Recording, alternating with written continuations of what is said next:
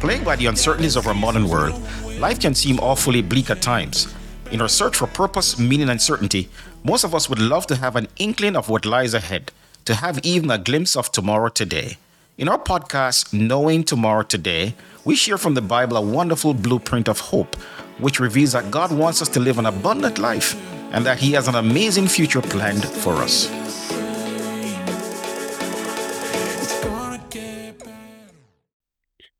Okay, welcome to our podcast, Knowing Tomorrow Today. I'm your host, Merrick Brown. Thank you always for joining me on this journey of hope. I always want to encourage you to like, subscribe, and to share these messages of hope wherever you listen, with your family, with your friends, with your coworkers, and just all who you meet. So, growing up in Jamaica, my parents, and I thank God for them every day, ensure that my sisters and I attended church regularly. But for me, for a very long time, going to church was really all about connecting and socializing with friends I would meet there for a long time. I'm just being honest, uh, going to church was not really about worshiping God. And of course, while at church, I would observe other people as they worship God. For, for, for many, worship meant singing spiritual songs or hymns, it meant reading passages from the Bible, it meant listening to the weekly sermon presented by the pastor, it meant closing their eyes with uplifted hands while in fervent prayer. And so, yes, all of these activities comprise what we know as worship. But have you ever really thought about it? Uh, why do we worship? Why do you worship? Really? And why is God worthy of our worship? Why is God deserving of our praise? Now, Jesus says there in Matthew chapter 4, verse 24, and he says, God is a spirit, and those who worship God, or those who worship him, must worship him in spirit and in truth. And so, what is Jesus saying here? Well, he's saying that our faith in him must be an intelligent faith. Our worship must be an intelligent worship. In other words, as we worship God, we must know and understand why we do it. Our worship must be an intelligent worship and not purely an emotional experience, uh, even though that, that is a part of it, right? Because we are called to worship God with all of our being. Uh, you know, so a very important theme in the book of Revelation, right? You know, we're in the book of Revelation, uh, a very important theme in Revelation, and you guessed it, it is it is worship, right? Worship is a is a very important theme in the book of Revelation, and in Revelation chapter four, John is given a glimpse of heaven while uh, he is in vision. In fact, in in Revelation chapter four, verse one, Jesus tells John, "Listen, come up here, right, and I will show you what must take place after this." Right. So remember, you recall that book of Revelation is, uh, you know, Jesus is unveiling the future. Uh, history of the church uh, right until the second coming. Even uh, he's giving John glimpses of the, the future world that is to come, even after the second coming, right? And so he wants to show, he's telling John, come up here, I want to show you what's going to happen. And so very early in the book, he, John is transported uh, across space and time to the heavenly temple, right? The very headquarters of the universe.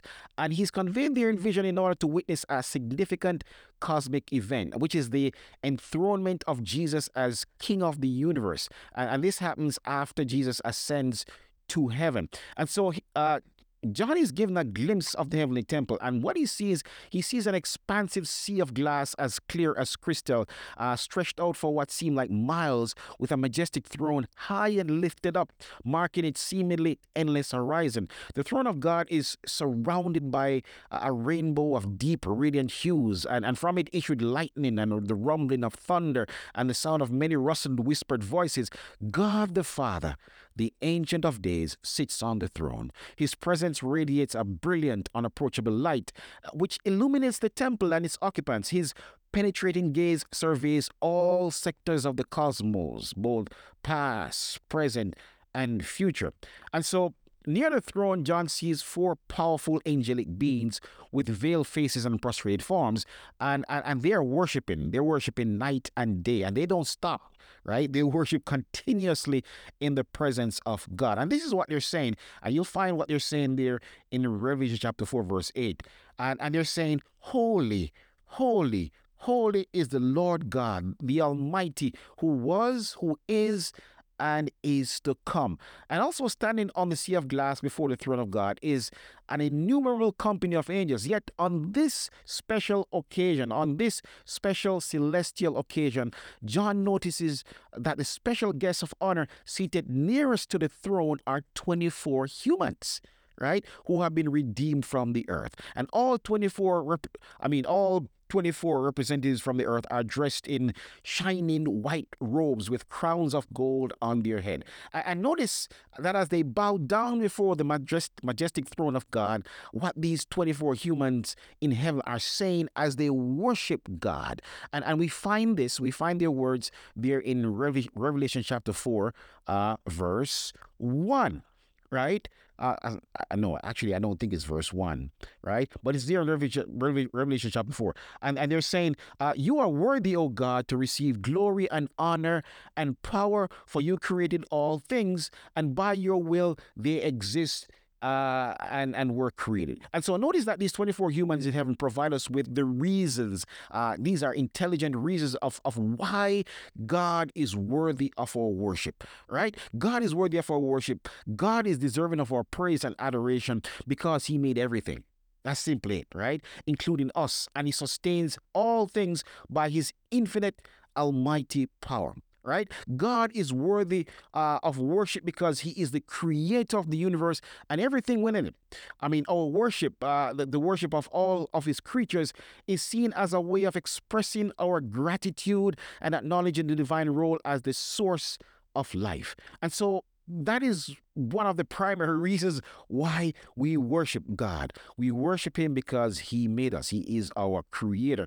But then there's more, right? As the heavenly inauguration ceremony gets underway in, and we find this in Revelation chapter 5, John notices uh, that a scroll, a sealed scroll, uh, and this scroll has seven seals, uh, and, and, and he notices that, notices that this is in the right hand of God the Father. And then he sees an angel, a powerful angel, stepping forward and proclaiming with a loud voice. And this is Revelation chapter 5, verse 3. The angel is asking, Who is worthy to open the scroll and to loosen its seals?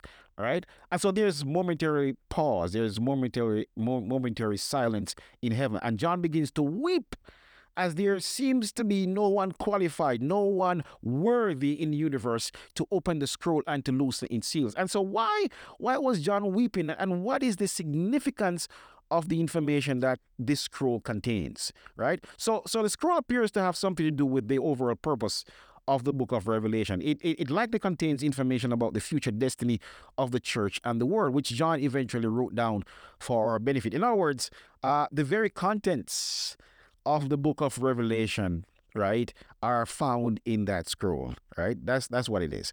All right. And so so so but John is I mean, of course, he's not permitted to weep for very long, right? One of the 24 humans draws near to him and tells him excitedly, and, and you find this in John uh, in Revelation chapter 5, verse 5. Uh, and the and, and the, the, the, the, the human says, Listen, stop weeping. Look close, and the lion of the tribe of Judah, the root of David, has overcome and conquered. He can open the scroll and its seven seals. So John then, um, of course, he jumps for joy as he sees and he recognizes his master and friend Jesus approaches the, the, the, brilliant presence of his father, right, who sits on the throne and takes the, the scroll from his right hand. And when Jesus takes the scroll uh, from the hand of, of God the Father, the 24 humans fall down and worship him, saying, and you find this in Revelation chapter 5, verse 9 to 10. Uh, they say, You are worthy to take the scroll and to open its seals, for you were slain and you have redeemed us to God by your blood out of every tribe and tongue and people and nation and have made us kings and priests to our God, and we shall reign on the earth. So, as a great conqueror, right, who gained a great victory on the cross for humanity, Jesus takes the scroll of human destiny in his hands. Jesus, the man who holds tomorrow, is now reinstated on the throne of God. His coronation of king as King of Kings and Lord of Lords is completed. Rapturous praise erupts in heaven, affirming that Jesus is the only one worthy, right, to break the seven seals of the uh, of the scroll uh, and to reveal humanity's destiny. Indeed, I mean, the songs of the song of billions of angels uh, surrounded the throne um, is recorded in Revelation chapter 5, verse 12. And this is what they sing. They sing, Worthy is the Lamb who was slain to receive power and riches and wisdom and strength and honor and glory and blessing. This is a, a sevenfold blessing here, right? And so God is not only worthy, friends, and deserving of our praise because He made us, He is also worthy of our worship because Because he has redeemed us by the blood of the Lamb, the blood of Jesus, the Lamb who was slain for us. And so we should worship God in spirit and in truth intelligently because He created us and He has redeemed us by the blood of Jesus. This is why we should worship God. These are the only reasons, right?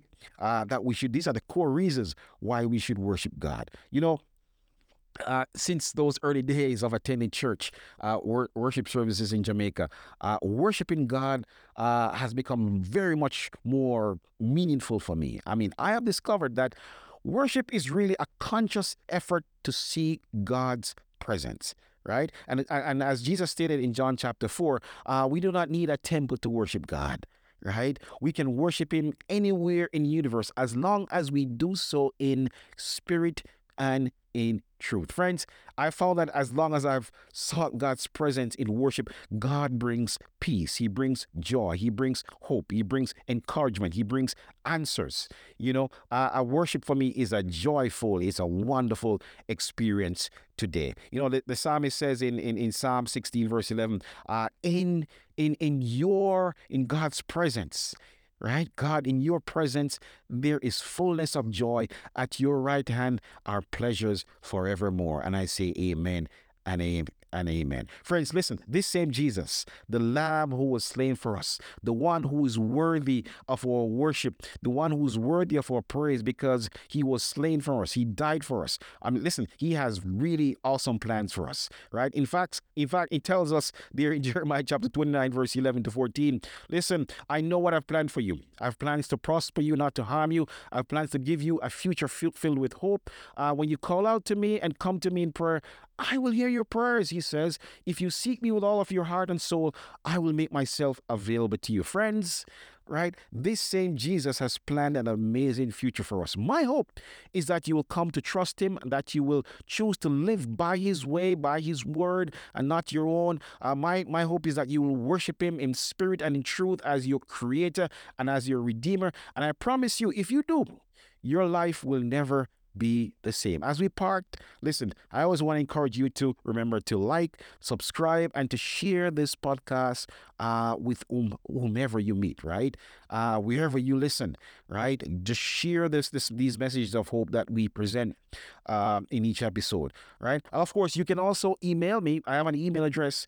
My email address is knowingtomorrowtoday at gmail.com. It's knowingtomorrowtoday at gmail.com. If you have questions, uh, if you have prayer requests, uh, just reach out to me. When you do e- email me, I'm going to send you a book stub. Uh, uh, and, and, and, basically, there's a book that inspired this podcast. It's called Knowing Tomorrow Today Glimpses of the Future That Will Change Your Life. Uh, when you email me, I'll send you a free a book stub that will give you access to an electronic copy of a free copy of of the book right so may god continue to bless you i'm merrick brown until next time stay blessed and stay well